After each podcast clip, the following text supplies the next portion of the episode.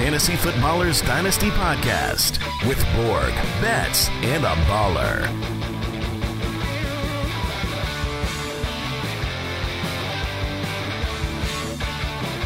Welcome in. Wednesday, September 12th, the first ever in season Dynasty podcast, guys. We're we're here. I'm joined by Jason Moore and Matthew What Betz. up? Can't believe it, man. Who, who would have thought we'd make it in season? They thought they would cancel us before we got here, but no, baby, we're not going away. They said it couldn't happen. They said there was nothing to talk about, right? Like, oh, it's just Dynasty. We have a ton to talk about. And the best part is the NFL, for better or for worse, kind of writes itself. And I was thinking about this earlier today. And Jason, you know, you're a businessman. You've you run some business, but like, how awesome is it to run a business around something that basically just all the time has something to talk about? Oh, it is a delight. I mean, the nice thing is, you know, I've so I've as you said, I've I've had some businesses in the past. My first uh large scale business was centered around MySpace. If uh some of our uh, listening audience can remember what that is. Um and that didn't go so well for the long term. They folded. And then uh eventually Facebook Gaming was huge. Had a big company there. That's actually where uh the ballers all met. We all worked together for a good decade, and Facebook gaming went away.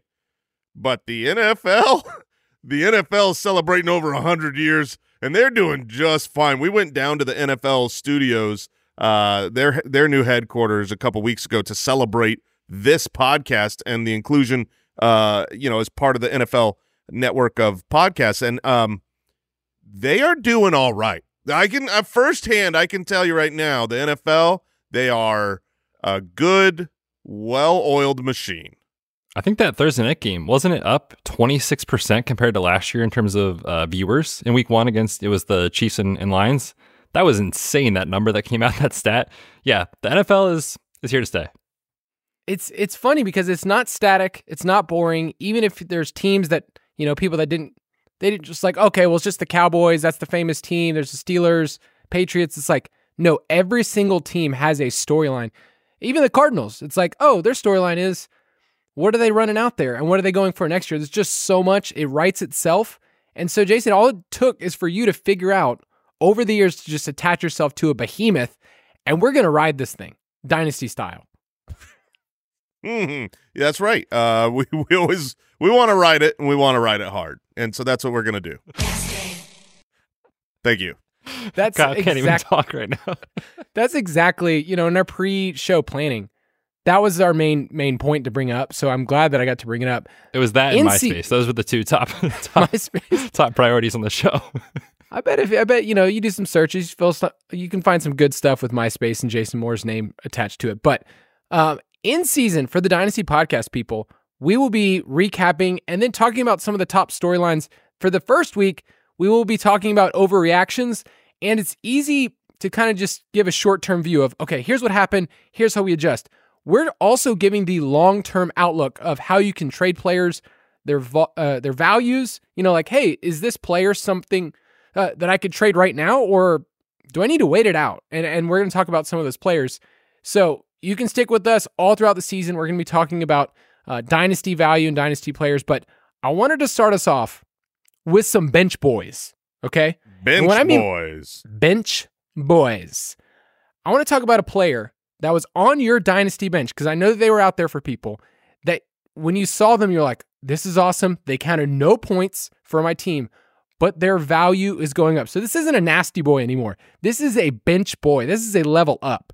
So, Jason, give me somebody that was on your dynasty bench that from week one to week two is already ascended in value. Yeah, so um, I I took this very serious. I went and I looked at my main dynasty leagues and I said, who that is sitting on my personal bench looks like they are much better off, and is a player who got a lot of buzz in the preseason and in training camp. Uh, but it's a player I think could still even qualify as a nasty boy because not a lot of people know of this guy. Uh, it is the second year wide receiver playing his first season in the NFL because he missed his entire rookie year for the Pittsburgh Steelers. Calvin Austin, uh, second year wide receiver for uh, for the Steelers. He is a little bitty baby boy. I believe he's 5'8", 170, small guy. but lightning fast. I mean, we're talking four, three, two speed. He is also a good wide receiver. A lot of times you got speedy guys. You know, you got your Tyquan Thorntons that they can blaze, but you're not 100% sure that they're a good wide receiver.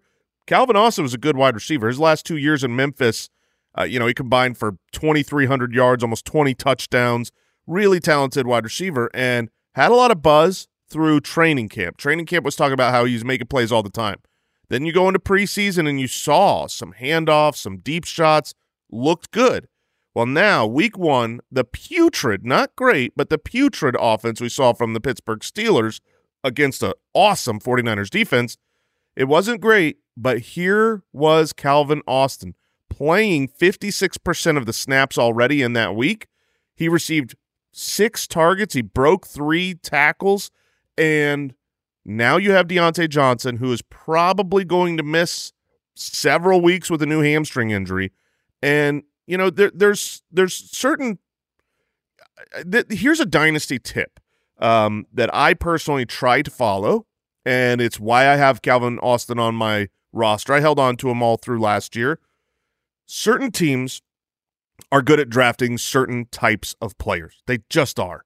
Um, you you you want to know who's going to be a good defensive player? Just go look at whoever Baltimore drafts, and some of that is not just because of their scouting and their um, ability to identify the traits that work for certain positions. That's part of it, but some of it is they also have a system in place to train up these new players. They know how to get the most out of them. Well, the Pittsburgh Steelers. I mean, you talk about drafting good wide receivers. You go all. I mean you can go way back, but even if you just go back to Antonio Brown, um, you know, they they draft Diontae Johnson. Chase Claypool looked good when he was on their team. Uh, you got George Pickens, Juju. who's been great. Yeah, Juju was a was an awesome player until his knee injury. And so they've got Calvin Austin, who they, you know, held on to through his missed rookie year. I think he gets on the field more and more. And I think he is a really important part of this offense. Because when you think about the Steelers, you think about dink and dunk and short and inefficient and garbage and awful and yeah, et cetera, et cetera. This version of the Pittsburgh Steelers is there's just no explosiveness. There is one super explosive player, and it's Calvin Austin. Well, there's two, Jaylen Warren, but uh, uh, you know he's in the backfield.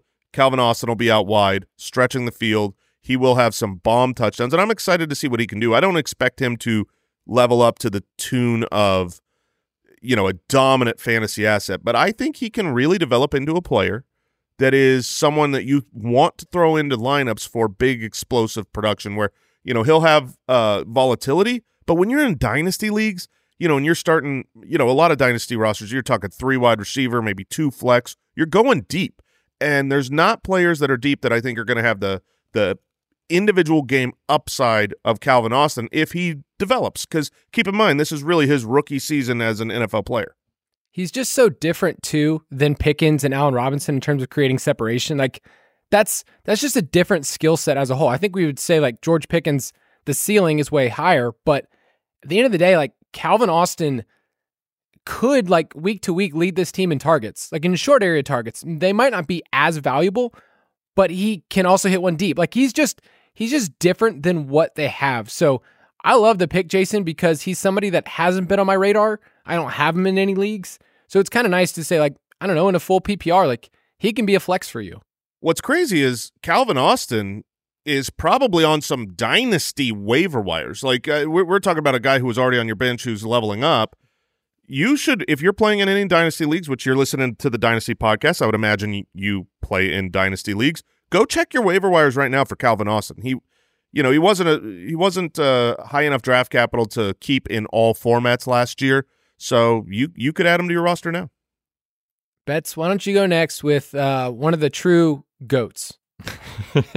According to Arthur Smith, this guy is the goat. I am talking about Tyler Allgeier. Now, you mentioned these guys kind of like came out of nowhere week one. Tyler Allgeier had a great rookie season, set the the franchise record for rookie rushing yards, right? He was great last year, over a thousand yards. But as soon as they drafted Bijan Robinson, you thought this guy's done. He's just on my bench. He has no trade value. Like maybe Bijan gets hurt and you can play him.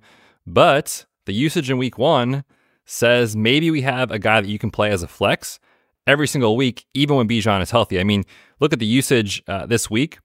Bijan, of course, uh, played more snaps, ran more routes, but Tyler Allgeier had 18 opportunities to Bijan 16. And then more importantly, carries inside the five yard line. Tyler Allgeier, three, Bijan zero. Now, does that stick the entire season? Probably not, right? And I don't think the Falcons are going to win every game by two or three scores.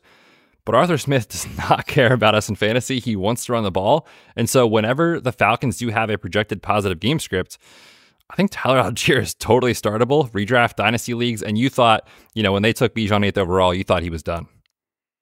I'm in a super flex league where my team is pretty bad. Okay. Like I, I don't even have a second starting quarterback. Okay. Because of injuries. I have Kyler and this team's kind of been rebuilding and I've acquired picks. So I was forced to start Tyler Allgeier Oh, in my super you flex spot. man.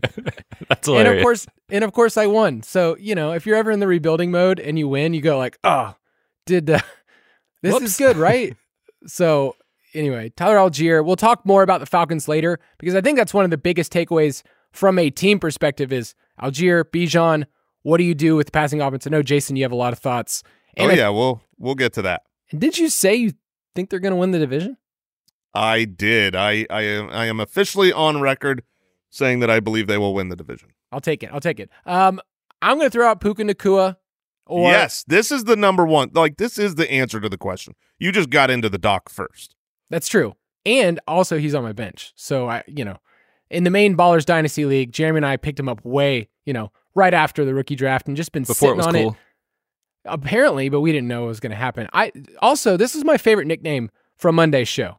Like by far. Like Puka Nakupa Cup Jr. is a yes. That's a So pretty good one. such a great nickname. Um, we brought his name up earlier this summer after the draft. It was in early May in our Take It or Leave It segment where we just throw out a thought. And all we were simply saying is, I don't know what he is. He was a target earner at BYU. And Sean McVay is one of those players that can scheme players open. So 40% targets per out run is nuts in week one. That, like, if you were to hit a number like that, I mean, the best in the league, Tyree Kill, they're hitting just above 30 throughout the season. So 40% week one is nuts, 15 targets. I don't think he's going away. And obviously, he was a big talking point today on the main show when we talk about redraft. But what do you guys think about Puka as in week two against the 49ers and then the rest of season? I know we still have so many questions about Cooper Kupp when he returns, but I mean, what, what are your thoughts on his staying power, Jason, rest of the season? Yeah, so let's let's actually look at it longer than that because this is a dynasty show and Cooper Kupp is long in the tooth.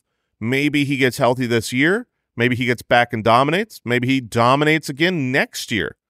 There's also the the world where he doesn't get back ever again to Cooper Kupp full strength, where he comes back and it takes him six weeks to get back, and then he re-aggravates it again, and you know all of a sudden now it's a nightmare. Um, there's also the truth that he is now tied to Sean McVay. And Sean McVay committed to this team again this last offseason. And I believe Sean McVay is going to want to prove that he can do it again with the Rams. Puka is a talented player. Uh, you know, this is pre NFL draft.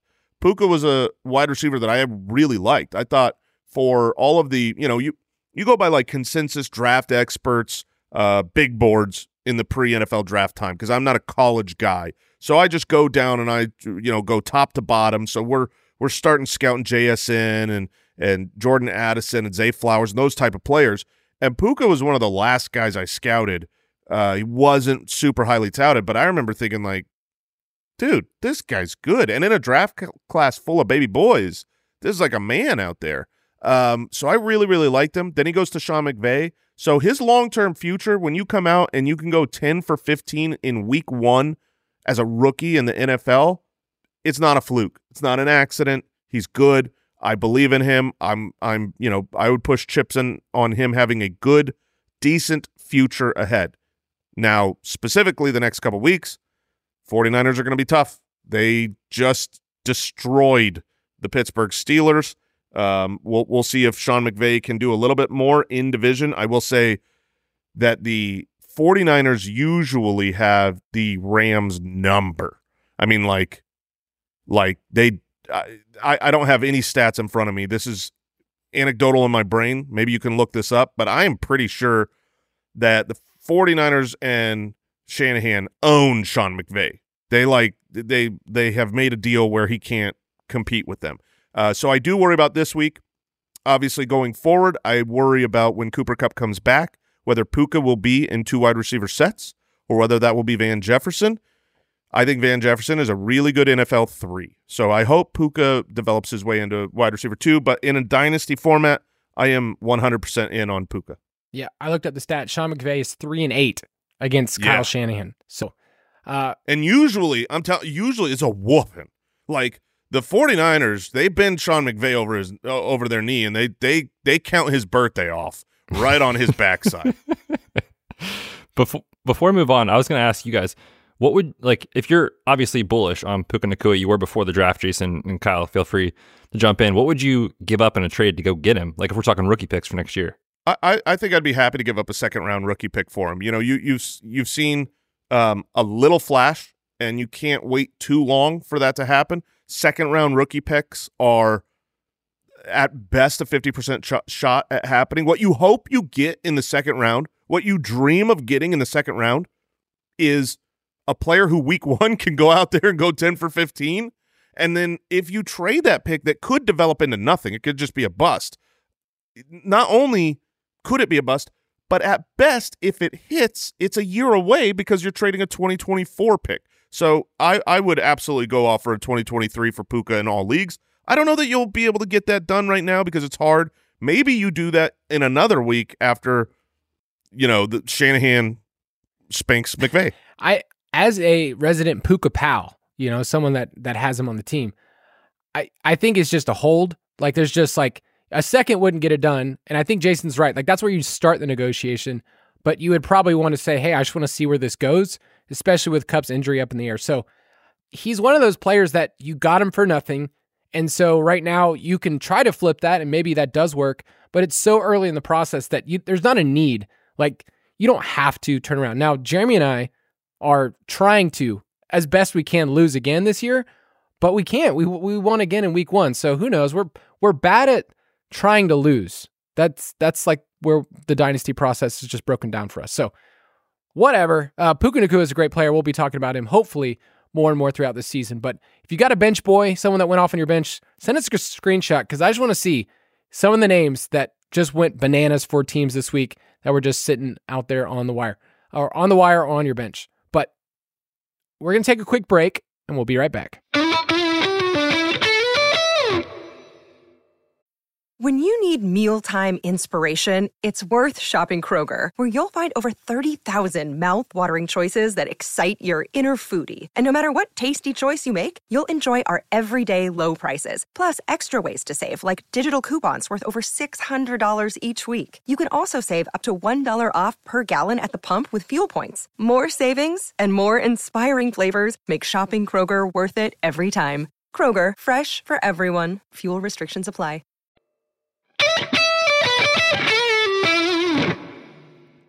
You guys have been around the block in the fantasy football industry. And so for week one, I feel like this is kind of like we know what's going to happen. We know that people are going to overreact and we know that our timelines are going to fill up. So, Jason, you've been doing this the longest. Is there any principles before we get into our big, you know, week one overreactions and talking points? Is there any principles you want to give people of just like, hey, stay water, don't overreact? Because I think most people, that's like what they want to do is they just want to make a quick decision.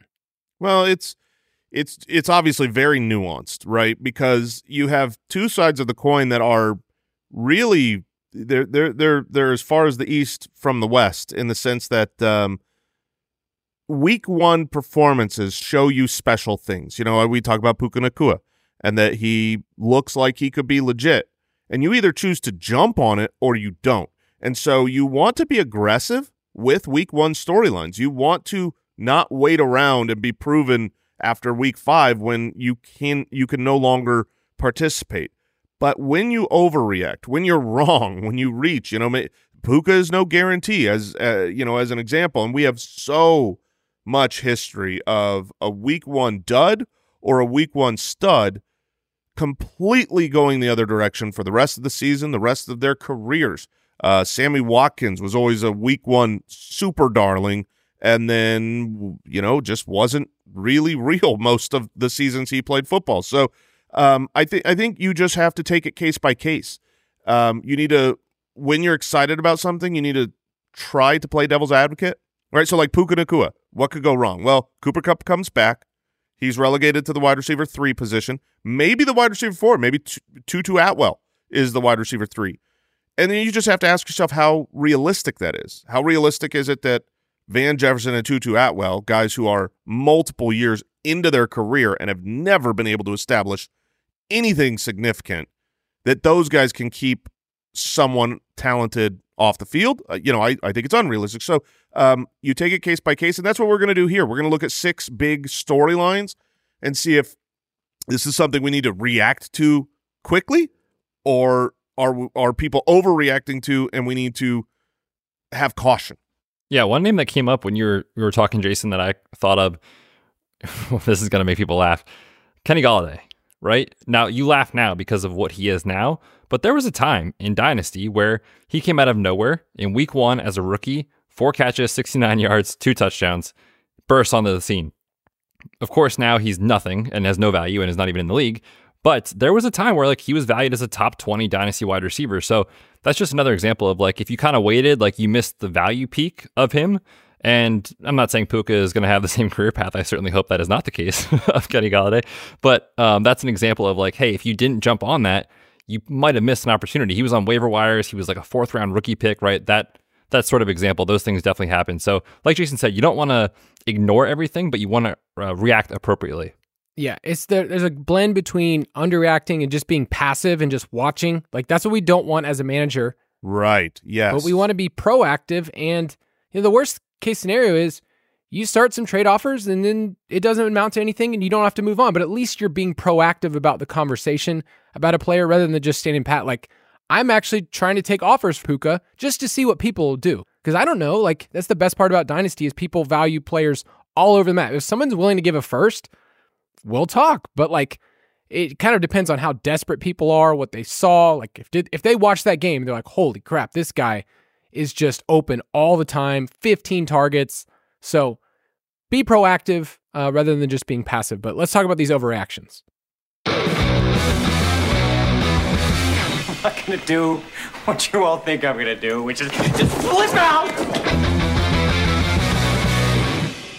All right, we're going to give six storylines, and I'm going to let Bet start first because this is the biggest story in sports uh, with the Jets and the Jets outlook. We talked about it a little bit of just how do you react with Zach Wilson, but let's talk about Garrett Wilson because it is it is dicey. I talked to a couple Garrett Wilson managers this morning of just here's my expectation 24 hours ago. And then here's how I feel now, which is just completely drastic. So, talk to me about the Jets. Yeah, uh, this is such a bummer. Like, I feel bad for Jets fans. I feel bad for NFL fans. Like, obviously, Aaron Rodgers, is the human being, but tearing the Achilles, you know, when you have Garrett Wilson on your dynasty roster, take him in redraft leagues, you think you have a potential top three fantasy wide receiver in the range of outcomes. That's gone, right? It's just gone in a matter of literally one play. Uh, with Zach Wilson, it's just not going to happen. Now, they're kicking the can on veterans. We don't know who it is as of this recording, but like, if you watched the interview with Robert Saleh last night, which why would you interview Robert Saleh right after the inter- right after the injury? But they did, and the first thing he said about it was, "Well, we've got a great defense." He didn't say anything about Zach Wilson. He said, "We've got a great defense." They're going to be insanely conservative, I think, as long as Zach Wilson is the starter. Which, how can you blame them, right? Because you've got Dalvin, you've got Breece, who we'll talk about him. He looked incredible, and you do have an elite defense. And just to put some numbers to it, they were by far dead last in pass rate over expectation last night, and they were trailing most of the game. So, I mean, Garrett Wilson's touchdown grab, boys, was out of this world. He is that level of player. But the throw itself from Zach Wilson was horrible. It was not in a good spot for, for Garrett Wilson. He saved it on that on that uh, that catch. But the volume is a big time concern.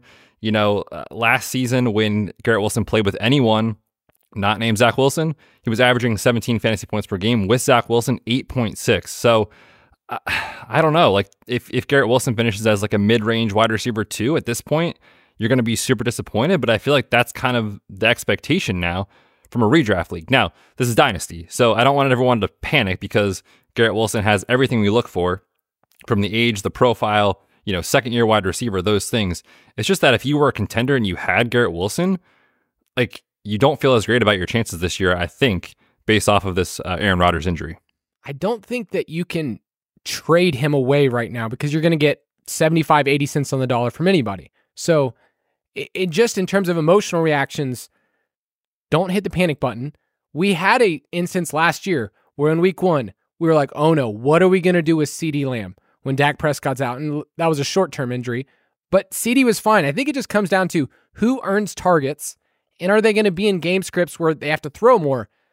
That's the hardest thing I have. You know, I just have to look at this team and say, this team is built on defense. And we saw that it could beat the Bills somehow, some way on just their defense and defense alone. So, volume, I don't know, like seven targets a game feels right, but the dreams of 150 targets and 150 good targets is something that you just kind of have to throw aside. So, Jason, are you trying to go after Garrett Wilson at all? Like knowing that the manager's probably like a little shaken?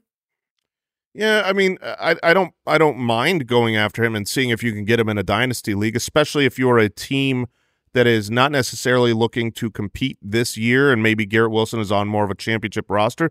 That's where I'm looking at it more because you're not going to get him 50 cents on the dollar. He's Garrett Wilson.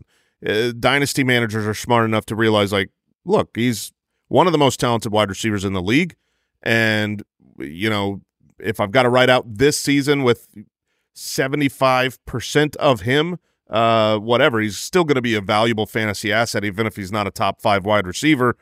Um, and then in the future, you know, should be uh, super bright ahead without Zach Wilson. So I don't think you're going to get him super cheap, but it's always worth kicking the tires just to ask, just to see if you can, you know, can you go trade? What what would you trade? Would you trade two firsts for him?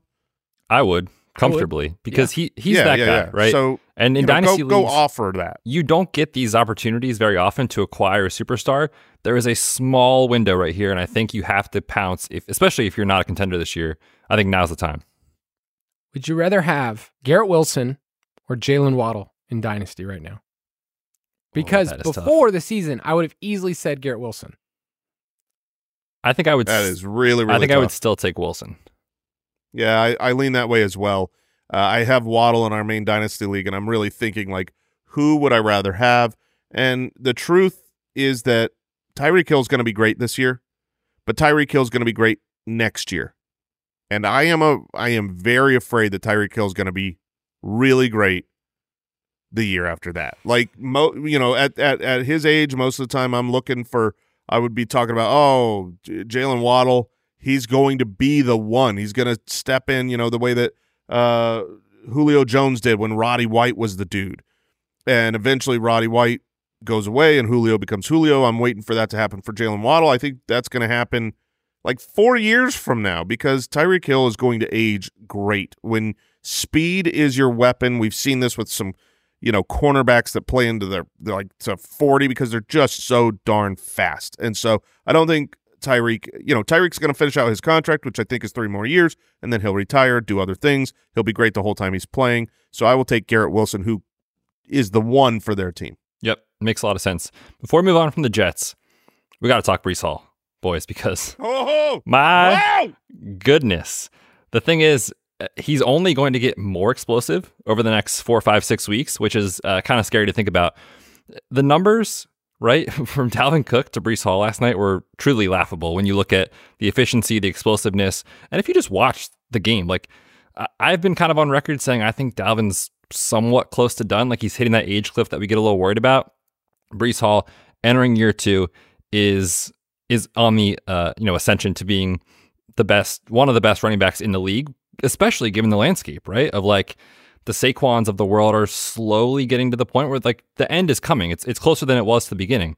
These guys entering year two usually are very good bets. I know Breece Hall's coming off that ACL, but he showed everything that you're looking for to say like he's he's probably going to return to form and maybe then some. And just to put the numbers to it, uh, which is very funny, 13.4 yards per touch for Breece Hall, 3.7 for Dalvin Cook. Now that that probably won't hold, but the Jets have no choice but to ride this to this running back tandem, these two guys. So, man, if you held Breece Hall through the injury or you traded for him somewhat cheap this offseason, I think you've got to be feeling incredible right now.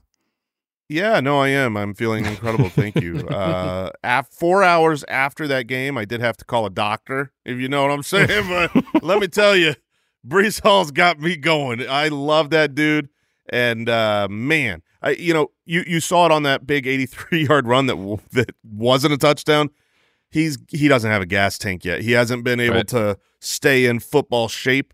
So you just I can't imagine towards the end of the year when he's in great shape what he's going to be doing every single week when they are relying on the defense and run game and it's going to be Breece baby. Could you imagine like if your main dynasty league, like your primary dynasty league, if you had like Bijan Robinson and Oh Breece Hall gosh. And Oh my Travis Etienne, you know, on like the same roster, how would you feel, guys? How would you feel if that was your team High T, instead baby. of it being High my T. team? Jace, Jason, you are just sniffing your farts on the air.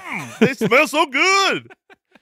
Jason, you make a a four hour joke and then a sniffing your farts. Yeah, Okay, that's why I would- people listen. I know. I'd expect nothing less. I'm going to let you go next.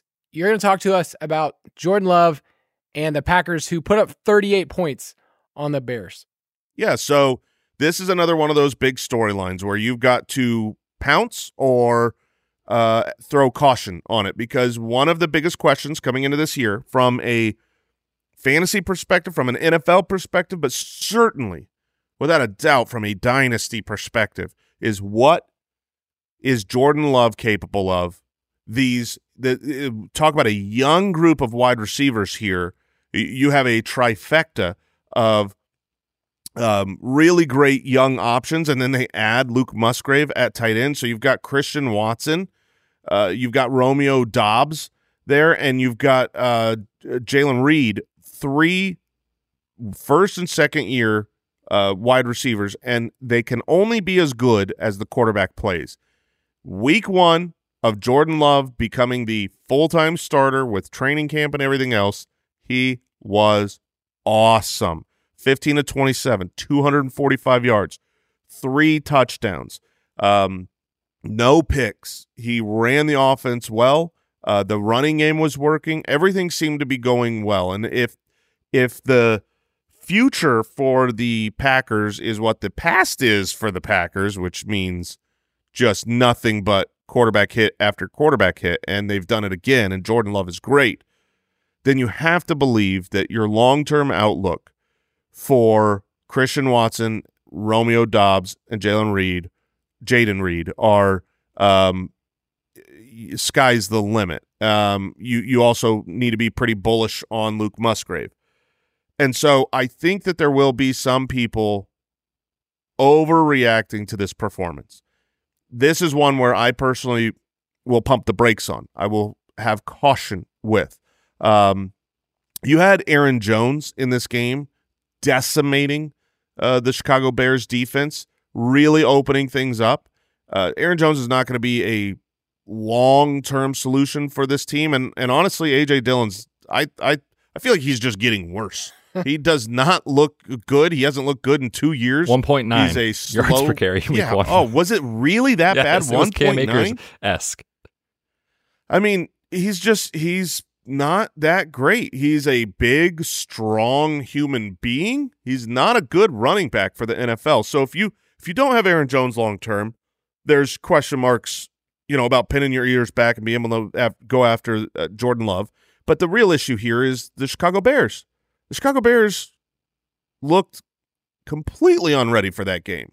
They looked like they were a team that has been living off of offseason hype since the draft and their trades and uh, you getting DJ Moore and just the excitement that I know is in the city of Chicago.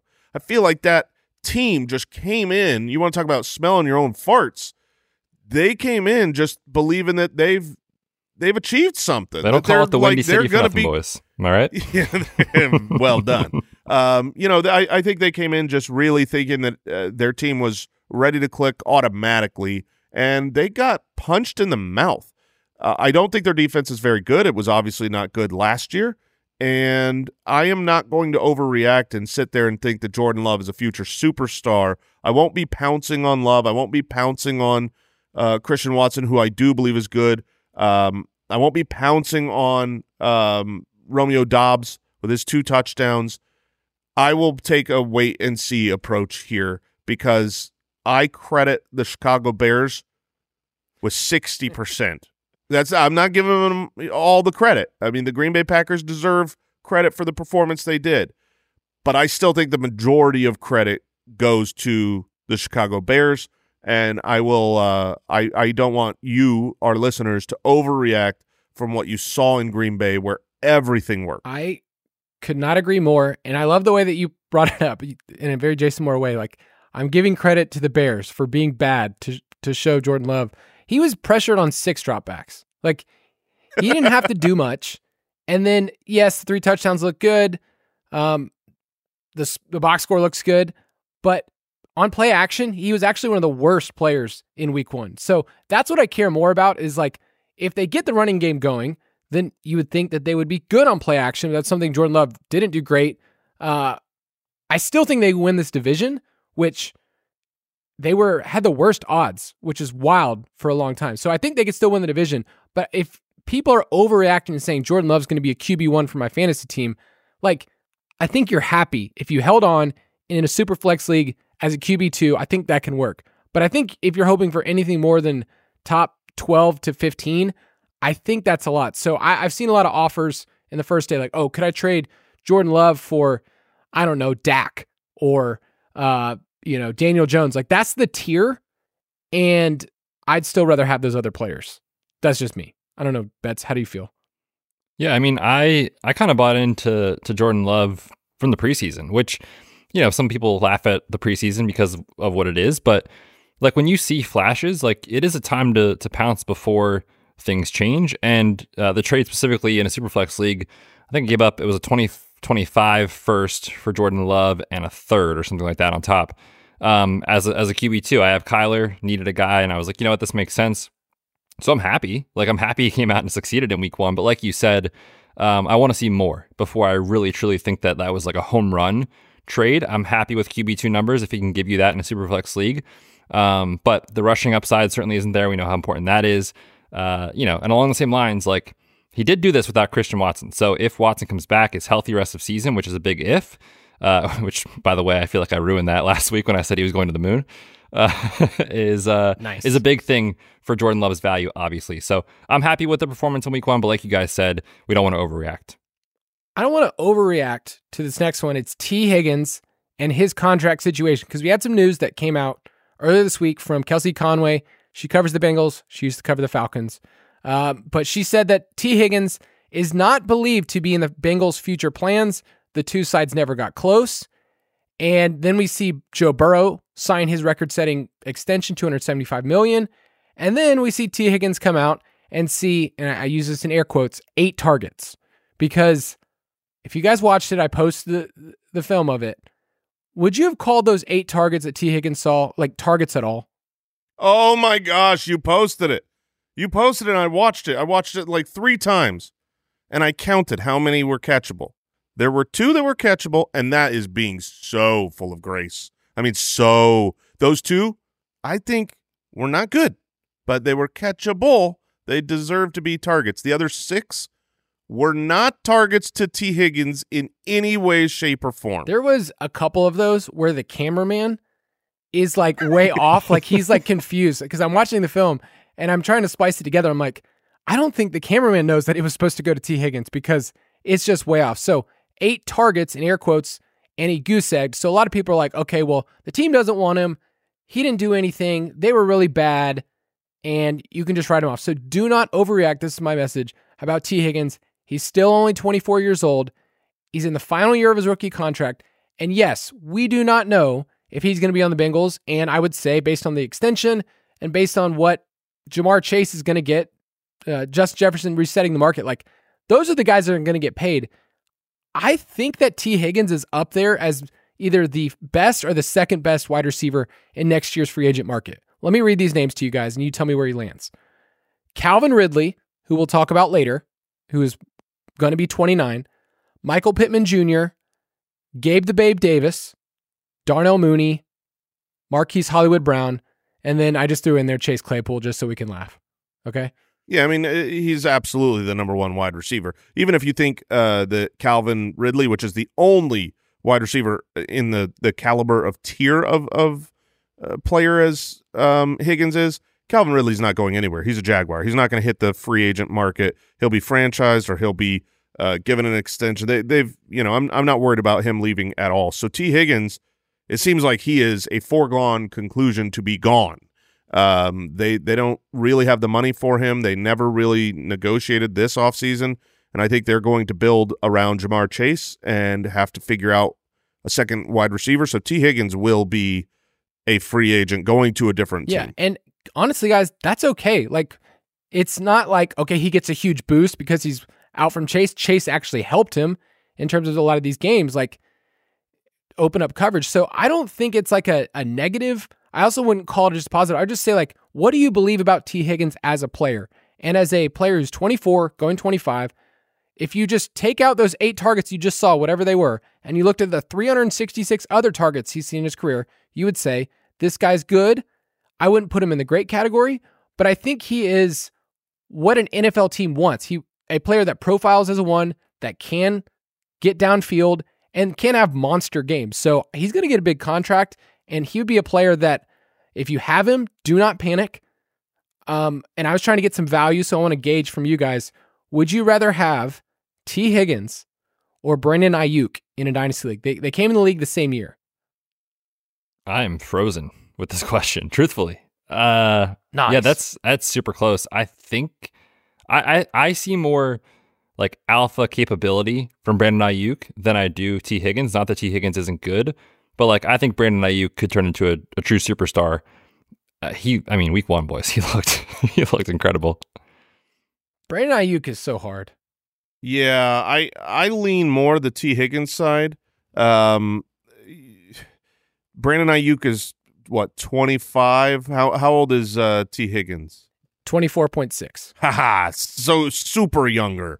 Um, yeah, I, I, I both of these guys are good, but Aiyuk is in a role where he's the wide receiver two for his team. I don't know if he does leave the team and you know and move on that he will get the contract that Tee Higgins is going to get. Someone's going to give Tee Higgins like a you know a an alpha tier contract, and that doesn't guarantee success. Kenny Golladay. Um, but I think that Tee Higgins is still in his prime.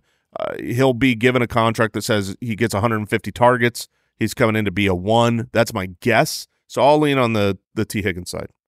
Yeah, and I know people won't like this name comp, but there was a time when Allen Robinson was signed by the Bears. He was still young. He was someone that can earn targets. Wasn't quite the separator that we wanted. That's kind of Tee Higgins. And had some monster years with the Bears where he was getting what, 140, 150 targets. So that's kind of like what, what you're looking at, like a, a contract wise. So keep that in mind. Don't just write him off, guys. He's he's still good. Let's take one more break and we'll be right back.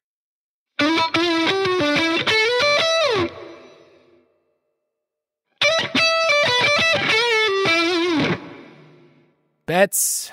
We're going to get to talk about one more player here from you that caught your attention from the Dynasty Outlook, and it, it, it's all over the map. Like, I think you could actually form a lot of opinions from week one. And last year, if you would have done this with Justin Fields week one, you could have logged out and missed out on the rest of the season. So, talk to me about Fields. Yeah, this is, uh, I think, a completely different conversation because we know in fantasy, if he runs, he will be good.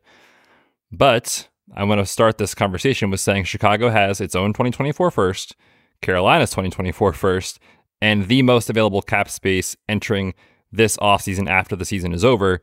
So I want to ask you guys what is the percentage chance that you think Justin Fields is the week one starter next year for Chicago? Great question. I, I put it. If you just had very- to ballpark it. if I had to ballpark it, I would put it at ninety percent.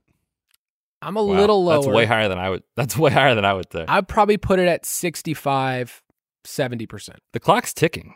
I, I mean, I know it's one week, but he was not good as No, a he passer, and and that is not a small sample. Like that was all of last year was the was the talk about Justin Fields. Is like, well, he's gonna run. It's so good for fantasy, but like from a real life NFL perspective, is not good. Week one, he was 29th in PFF passing grade. His ADOT was 3.6 yards. That was 31st. Disgusting. He was under pressure on over half of his dropbacks.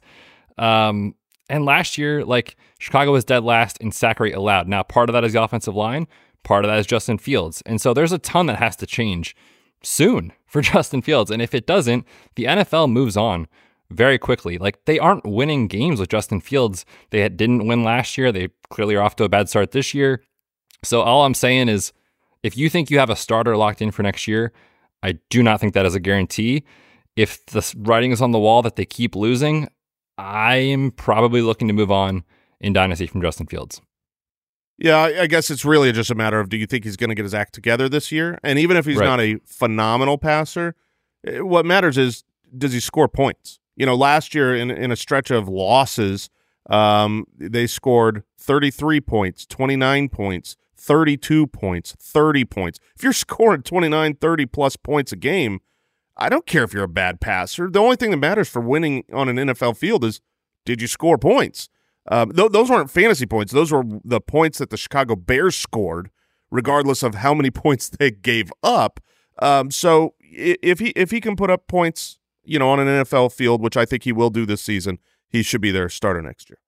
The biggest issue is that he had two designed runs in week one. Like, what are they doing? What is Luke Getsy doing? Because that's when they had the switch last year. It was week six, and all of a sudden they started doing over five a game, and he went to the moon. So, I, here's what I here's what I do think in Dynasty. Justin Fields will be a starting quarterback in the NFL next year. And I said it was pretty high that it's the Bears. If it's not the Bears, this dude's going to be a starting quarterback for somebody because I think he has the tools to do it. Yeah, That's the only way, the only way that he's not the starting quarterback, barring injury for the Bears, would be that the Bears get a really really good draft pick, believe in another quarterback more, and then they're going to trade Fields to a quarterback needy team. So you're right, he'll he'll be a starter. Eh, so his sack rate is just legendary by the way just like where he's what he's done in his career he's good at that he's good at taking sacks and holding onto the ball which for fantasy we don't care we don't care at all. We know that he's going to run. I, I like the point you brought up though Betz of like their ammo and what they have tells us that it's possible. I just put it at less likely based on i think the team as a whole. They were losing last year but they had an identity right? Like i know i'm going narrative based but like they had an identity that justin fields was fun, that the team embraced him, and that they were actually moving forward in the right direction. So it's hard for me to say it after week one. When we did our Superflex show, when we went through our rankings, he was the one at the very end of the group. Like when you get to like Trevor Lawrence and Fields, where I'm like, I'm not ready to crown Fields just in the elites yet. So that's kind of like, I- feel like he's just exactly where he was before, where I'm not scared off, but I, I kind of thought like, okay, there's going to be some bumps. So, um, any th- any thoughts about their pass catchers? Because it was Mooney in week one, and then DJ Moore saw like a four percent target share. Well, that was confusing as heck. I I don't understand why that happened. But the other thing is with that ADOT I mentioned, like after the game, Justin Fields said that was the game plan, was these kind of short, you know, horizontal passes, Why? which in the Why? in the preseason, that's what we saw. We literally saw DJ Moore take a screen pass to the house. Granted, that was a terribly thrown ball. And we also saw Khalil Herbert take a screen pass to the house. So I don't know if they saw that and were like, oh, that's what worked. Let's just keep doing that. But yeah, I mean, Justin Fields was a good downfield passer in at Ohio State. So they need to open it up. They've got DJ Moore. Yeah, I don't know. It was it was weird. Yeah, you can't really repeat YAC stuff like that week in week out, and if it doesn't work, then you're just completely screwed. So, Jason, you're going to hit us next, and I just want to ask you a question. Like in Arizona, I know that they sometimes refer to themselves as the Dirty Birds, but do you know that most people think of the Falcons as the Dirty Birds? Yeah, nobody. I don't. I don't think the Cardinals think of themselves as the Dirty Birds. Ron Wolfley, uh, the commentator for the That Cardinals, deep voice. He- oh, oh, the Dirty Birds. He will call them that. Um, Okay. but uh, I don't. I don't think we go around. I've never heard people, uh, other than doing an impression of Ron Wolfley, uh, call us the Dirty Birds. But Because the you- Falcons are yeah, the Dirty Birds. you bring up the Falcons because that is the storyline I want to talk about uh, from this. I mean, from this week, but also from last year, from Arthur Smith, from everything we know. The Falcons rushing and receiving conundrum. Uh, will it stick? Will it be historically insane? Right now, the Falcons, just like last year, they want to run the ball. They're good at running the ball. As a team, they were basically the best rushing team last season uh, with Cordarrelle Patterson, Tyler Allgeier, and Caleb Huntley, and whoever else uh, got the ball back there. The scheme is really, really good for running the ball. And that hurt Kyle Pitts last season. Drake London wasn't amazing. You just didn't throw the ball that much. So you come out this year after drafting Bijan Robinson, obviously running back, but a pass catching running back. Um, Kyle, I know you were at some Falcons, uh, you know, camp. You were doing on boots on the ground camp reporting, and I remember you talking about them spreading it out, going five wide in the red zone, in the red zone, empty backfield, like you know, just like what kind of an offense are we going to see this year? And here's what we saw week one. We saw them hand the ball off a lot. And then we saw after that they would hand the ball off to a running back. And then sometimes they would do like a like a handoff, maybe a draw, maybe like a sweep. Then then they would uh, do like a toss, and always to this the running back, and to the, then to that running back, and then they would go to pass. And I don't know if you're aware, but over fifty percent of their targets went to the running backs. Obviously, that is not going to uh, stick. I mean, when you say fi- over 50 percent of the targets, you're like percentages with the Falcons offense, they don't make sense. Anyways, Bijan had a 34% target share. He only had six targets. They just didn't throw the ball a lot.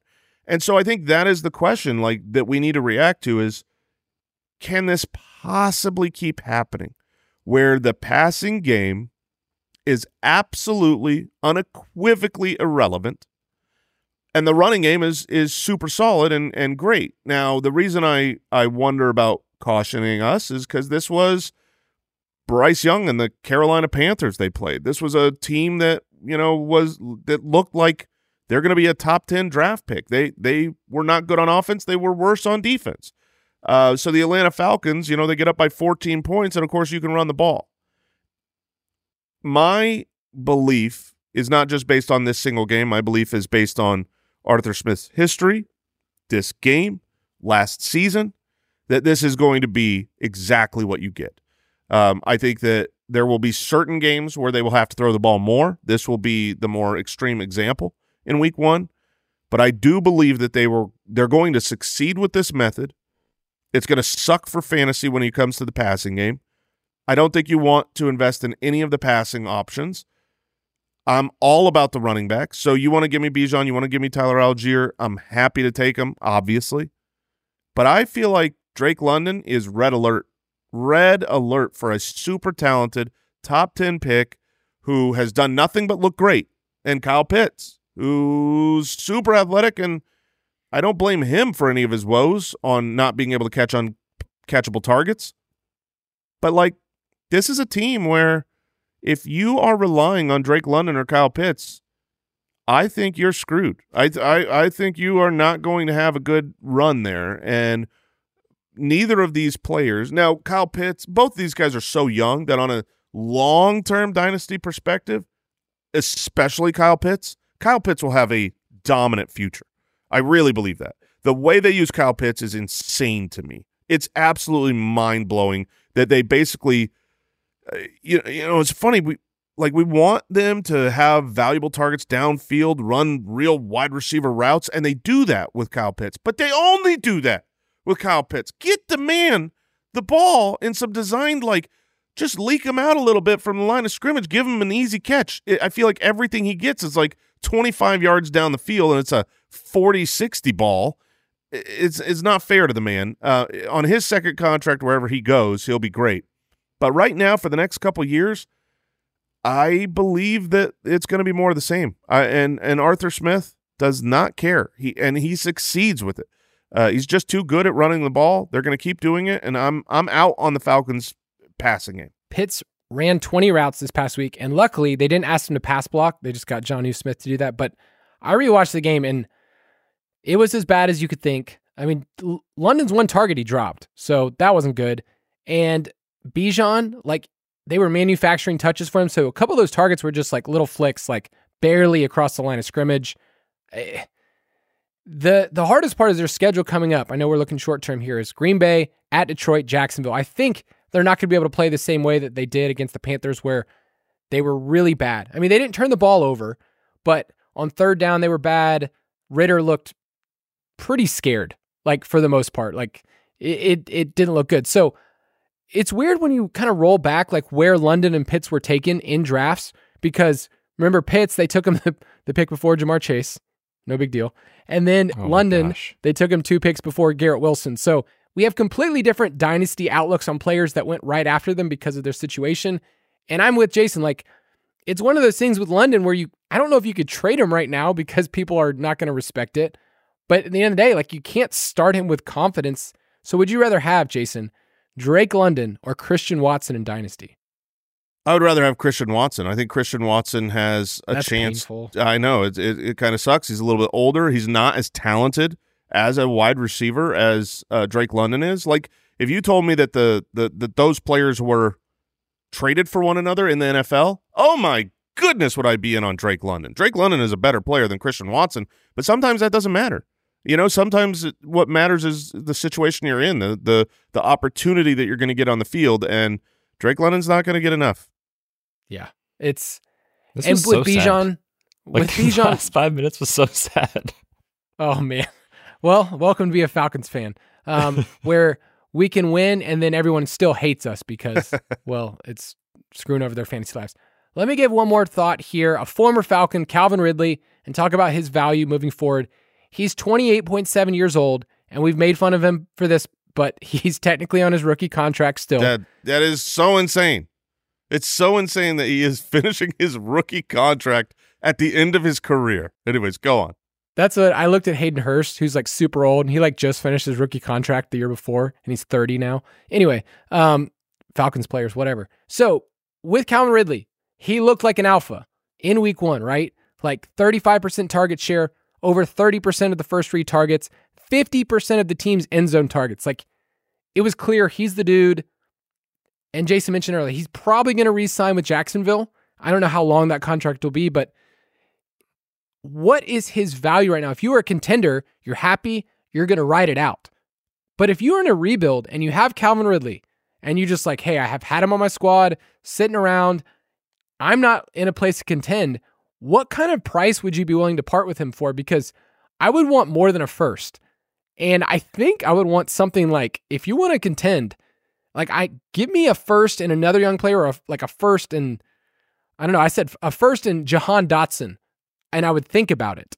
But I feel like Ridley's value is just so sky high despite his age right now that dynasty managers need to think about this before they just react too quickly. I think the trade that you mentioned, you know, the first and a young wide receiver like Jahan Dotson, you can you can pick another one if you want, but like that range probably feels correct to me at least because I, look, I was hesitant to buy into Calvin Ridley this offseason, but training camp, everything that you heard was positive, and then came out and did that in week one. Now it was against Indy's like college level secondary, so let's just remember that. But like Trevor Lawrence, we want to bet on, right? And we we like the system. I think it's here to stay for this season at least, probably next year as well. So yeah, you're right. I think if you are going to part with Calvin Ridley, I wouldn't just like look at this opportunity and say like I got to get something right now. Like I think you can you can capitalize and you can get something pretty legit in the form of a trade if you are not a contender. Yeah. So final thought here, Jason, is he one of those players that's like if you have him, you just got to ride this out. Yeah, I, I think you ride it out. I mean, I would try to trade him because, um, like you said, if you if you could get Jahan Dotson and a one, I would I would do that in a heartbeat. He's a, he's about to turn 29 years old. That's when you capitalize on those wide receivers. If you can get a first and a young stud for any great 29 plus year old wide receiver not named Tyreek Hill, I would pretty much do that. Um, but assuming you can't get that, then yeah, you write it out because, like I said, I, I do think he's going to be a Jacksonville Jaguar next year. I think he's going to be great this year, great next year. And if you're, you know, on a championship run, he's going to provide a lot of value. He was so clearly the first target. Um, watching how the reads progressed, Christian Kirk only played 60% of snaps. And it just seemed like Calvin Ridley's my dude. I'm looking at him. I'm going to force him the ball, and he's good enough. You know, that was the question. It's like, well, is he good enough to be that dude? Yeah, he is. He he was through camp, and week one, he just he looked awesome. Yeah. This week they play Kansas City at home, which should be one of the best games of the week. yes, so please. Yes, for DFS, for everything, it's uh, it's gonna be a fun game. That's going to do it for this episode of the Dynasty Podcast. If you want to stay in the Dynasty conversation, guys, our Discord is popping. The Dynasty channels, they don't go to sleep just because we're in, re- in season. So if you want to hop on that, you can go to our website, thefantasyfootballers.com, to be a part of that conversation. We hope you guys have a great week. We'll see you next time. Thanks for listening to the Fantasy Footballers Dynasty Podcast. If you want to take your dynasty skills to the next level, check out thefantasyfootballers.com. Without the ones like you, who work tirelessly to keep things running, everything would suddenly stop. Hospitals, factories, schools, and power plants, they all depend on you. No matter the weather, emergency, or time of day, you're the ones who get it done. At Grainger, we're here for you with professional grade industrial supplies. Count on real time product availability and fast delivery. Call clickgrainger.com or just stop by. Grainger for the ones who get it done.